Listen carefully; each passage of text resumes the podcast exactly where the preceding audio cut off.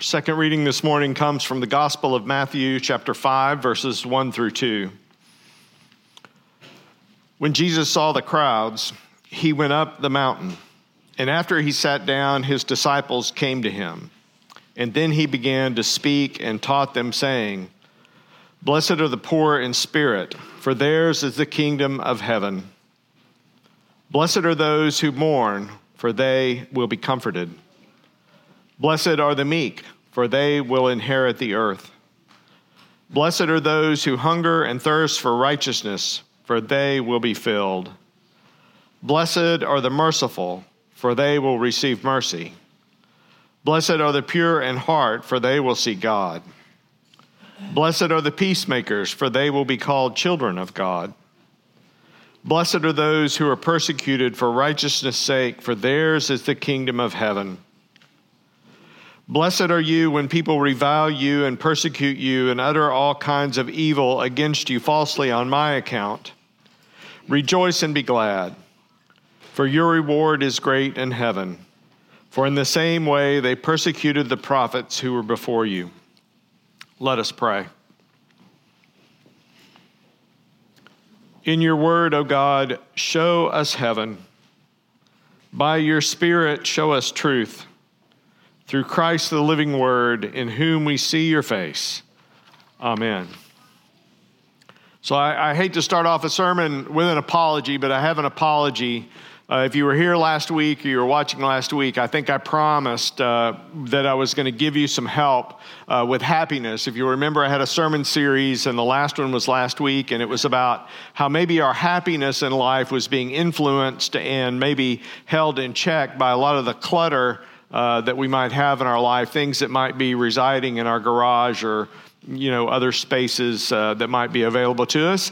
Uh, but as the week wore on and the holy spirit uh, began to work on me and, and all saints and all that I, I, changed direction. So i promise i'm preaching that sermon in three weeks uh, the first sunday of advent. It kind of fit better into the into the advent um, story anyway, and so I'll give you four things that you can do uh, to maybe help you with that. So I apologize, you got to wait three more weeks to find out uh, those uh, brilliant ideas that I had. Uh, so, if you haven't figured it out by now, it is All Saints today. A day we do remember the saints uh, that went before us. Uh, today, we will most certainly remember the saints of Mount Pleasant Presbyterian Church who have entered that church triumphant in the last year uh, by reciting their names and, and praying for, their, uh, for them and their family. Uh, we celebrate what God has done in their lives and the redemption that they have finally achieved. Uh, but today is also, as Jim kind of expressed, a broader remembering of all the saints of all the saints in our lives, people that we loved, mentors, uh, teachers, preachers, and the great saints of the church. Uh, people who gave of themselves and in some cases gave their own lives to advance uh, the kingdom of God. That great cloud of witnesses we talk about uh, a lot is, is, is that who we're talking about. And we know of these saints of old through stories stories told by our families and our friends and this biblical witness that we have. Um, I'm of that age that I remember going to the doctor when I w- or the dentist when I was a child, and there was one of those Bible picture books in every office, and you could flip through and see the stories of the Bible in pictures. So if you think about these stories of our faith that we've been that we've been told, those stories come to us from centuries ago when people stood around campfires and told uh, their family stories. They told these stories in their dwelling places, and then eventually they put them down on a papyrus scroll and they were read to groups that gathered together and worshiped God. And down the lines, those stories came to us generation from generation when we talk about our biblical story, uh, Presbyterian minister and Eugene Peterson. Uh, Peterson was the translation of the Message Bible and wrote lots of other uh, really good books. One of my favorite uh, writers. This is what he said. And if you've gotten an email from me recently, you've got this in the tagline of, uh, of my email. Uh, story is the primary way in which the revelation of God is given to us. Story is the primary way in which the revelation of God is given to us. The Holy Spirit's literary genre, genre of choice is story. Now, when I say story, it isn't a simple or naive form of speech that we will one day eventually kind of graduate from as we become more mature and knowledgeable and sophisticated. And, well, we're going to leave the story to the children and maybe the less educated. No, that's not what I'm talking about. I'm talking about this greater story that we're all involved in. From beginning to end, our scriptures are primarily written in the form of a story. The biblical story uh, certainly comprises other literary forms such as sermons and genealogies and prayers and letters and poems and proverbs, but story is what carries it all together. It's the intricate and large, larger than life plot that we see through story.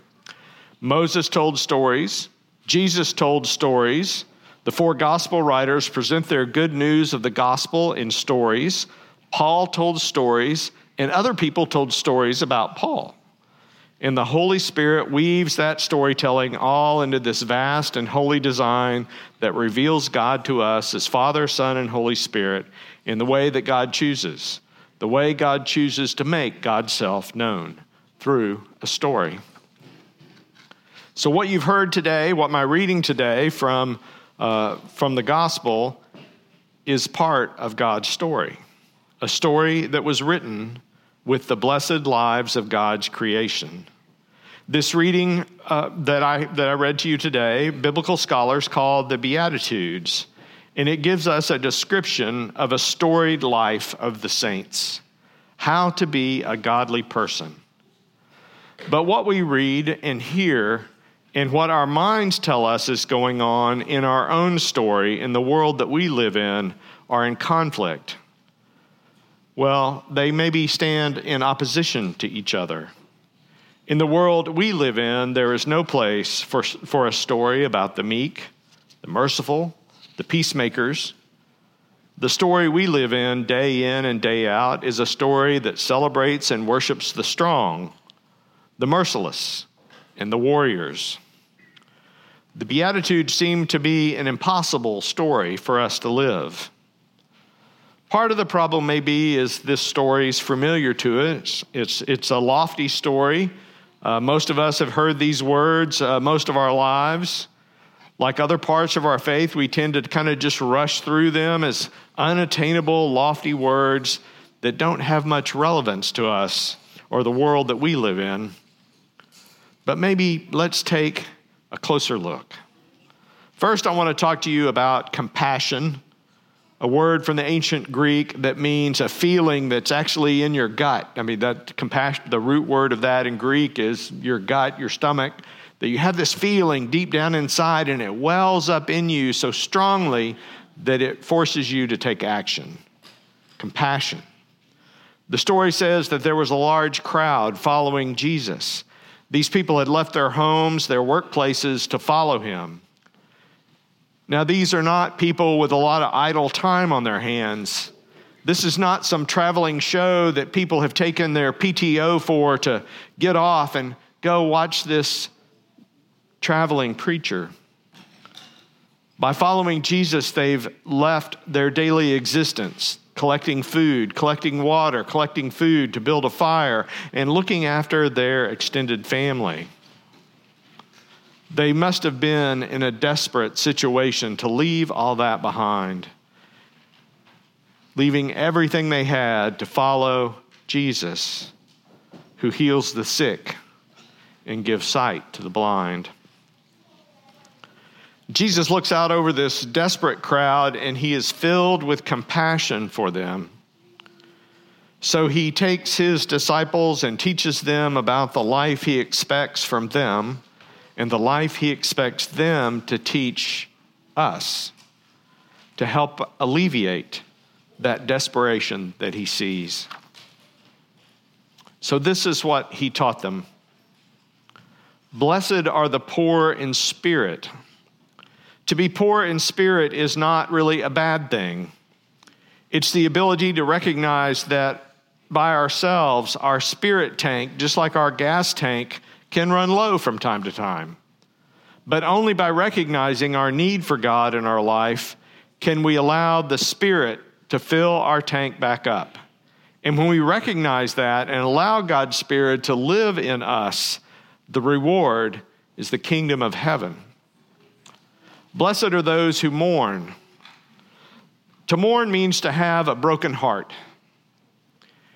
If we allow our hearts to break, then that means two things. One, that we actually have a heart.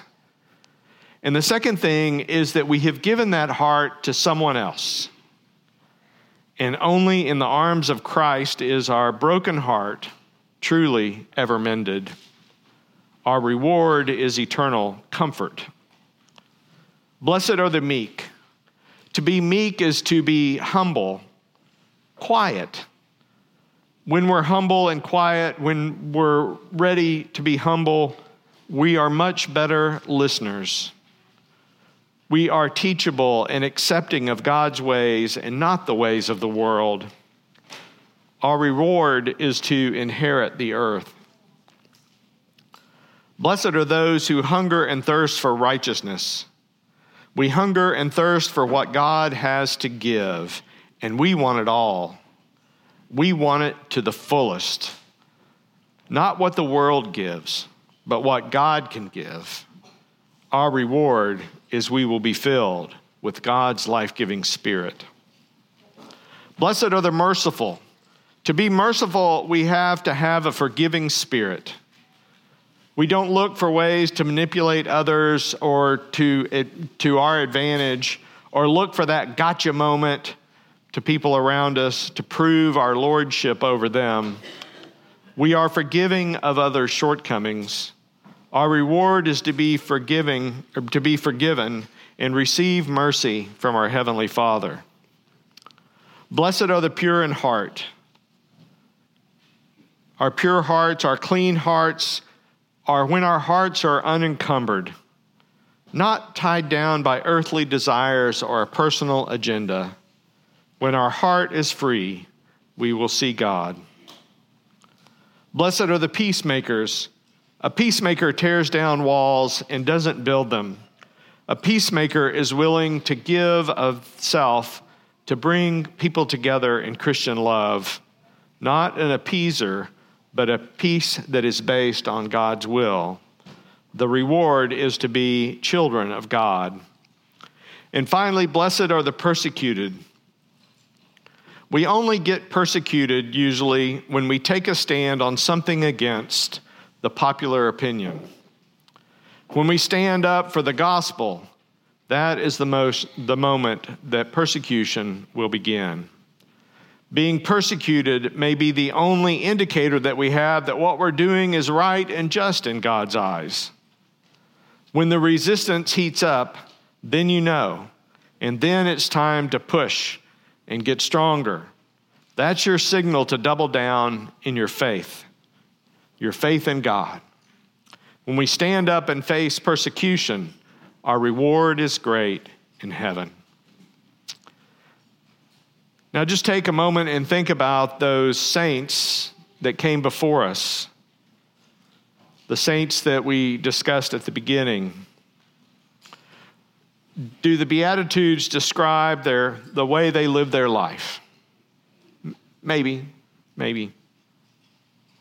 But none of us is perfect.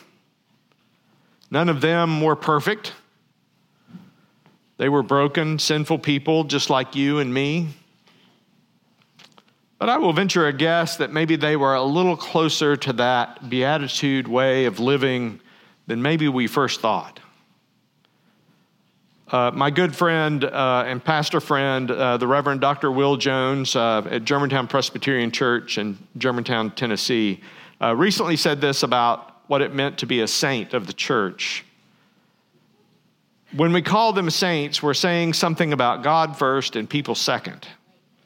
They are saints not because they have been super faithful, better Christians, and more devoted than others. Their own actions have not made them saints. They are saints because God gave them grace and redeemed them from their sin. in response to God's grace, they chose to live as followers of Christ, embarking on a lifelong journey to grow more and more in the ways and the life of Christ. God's grace turned them into saints, just as grace does for each of us. So, my question for us today are the Beatitudes a part of our personal story a response to grace that God has already given? Are we filling our lives and the lives of others around us with compassionate teachings, with the compassionate teachings of Christ? If we're not, or maybe we feel we're falling a bit short, I have an answer. I have the perfect remedy. And it's the same remedy that all the saints have followed. It's right here in front of our eyes. It is within our physical reach. Our story has led us to this particular place and at this particular time to experience the story of Jesus. Not just with our ears or our eyes or our mind, but with our hands and with our senses of smell and taste. So, my friends, come and touch and taste experience the risen Christ, take and eat the body and the blood of Christ. For you are part of the story of the saints that is being told this very day. Take and eat. This is my body given to you. It is truly the greatest story that has ever been told. In the name of the Father, and of the Son, and the Holy Spirit. Amen.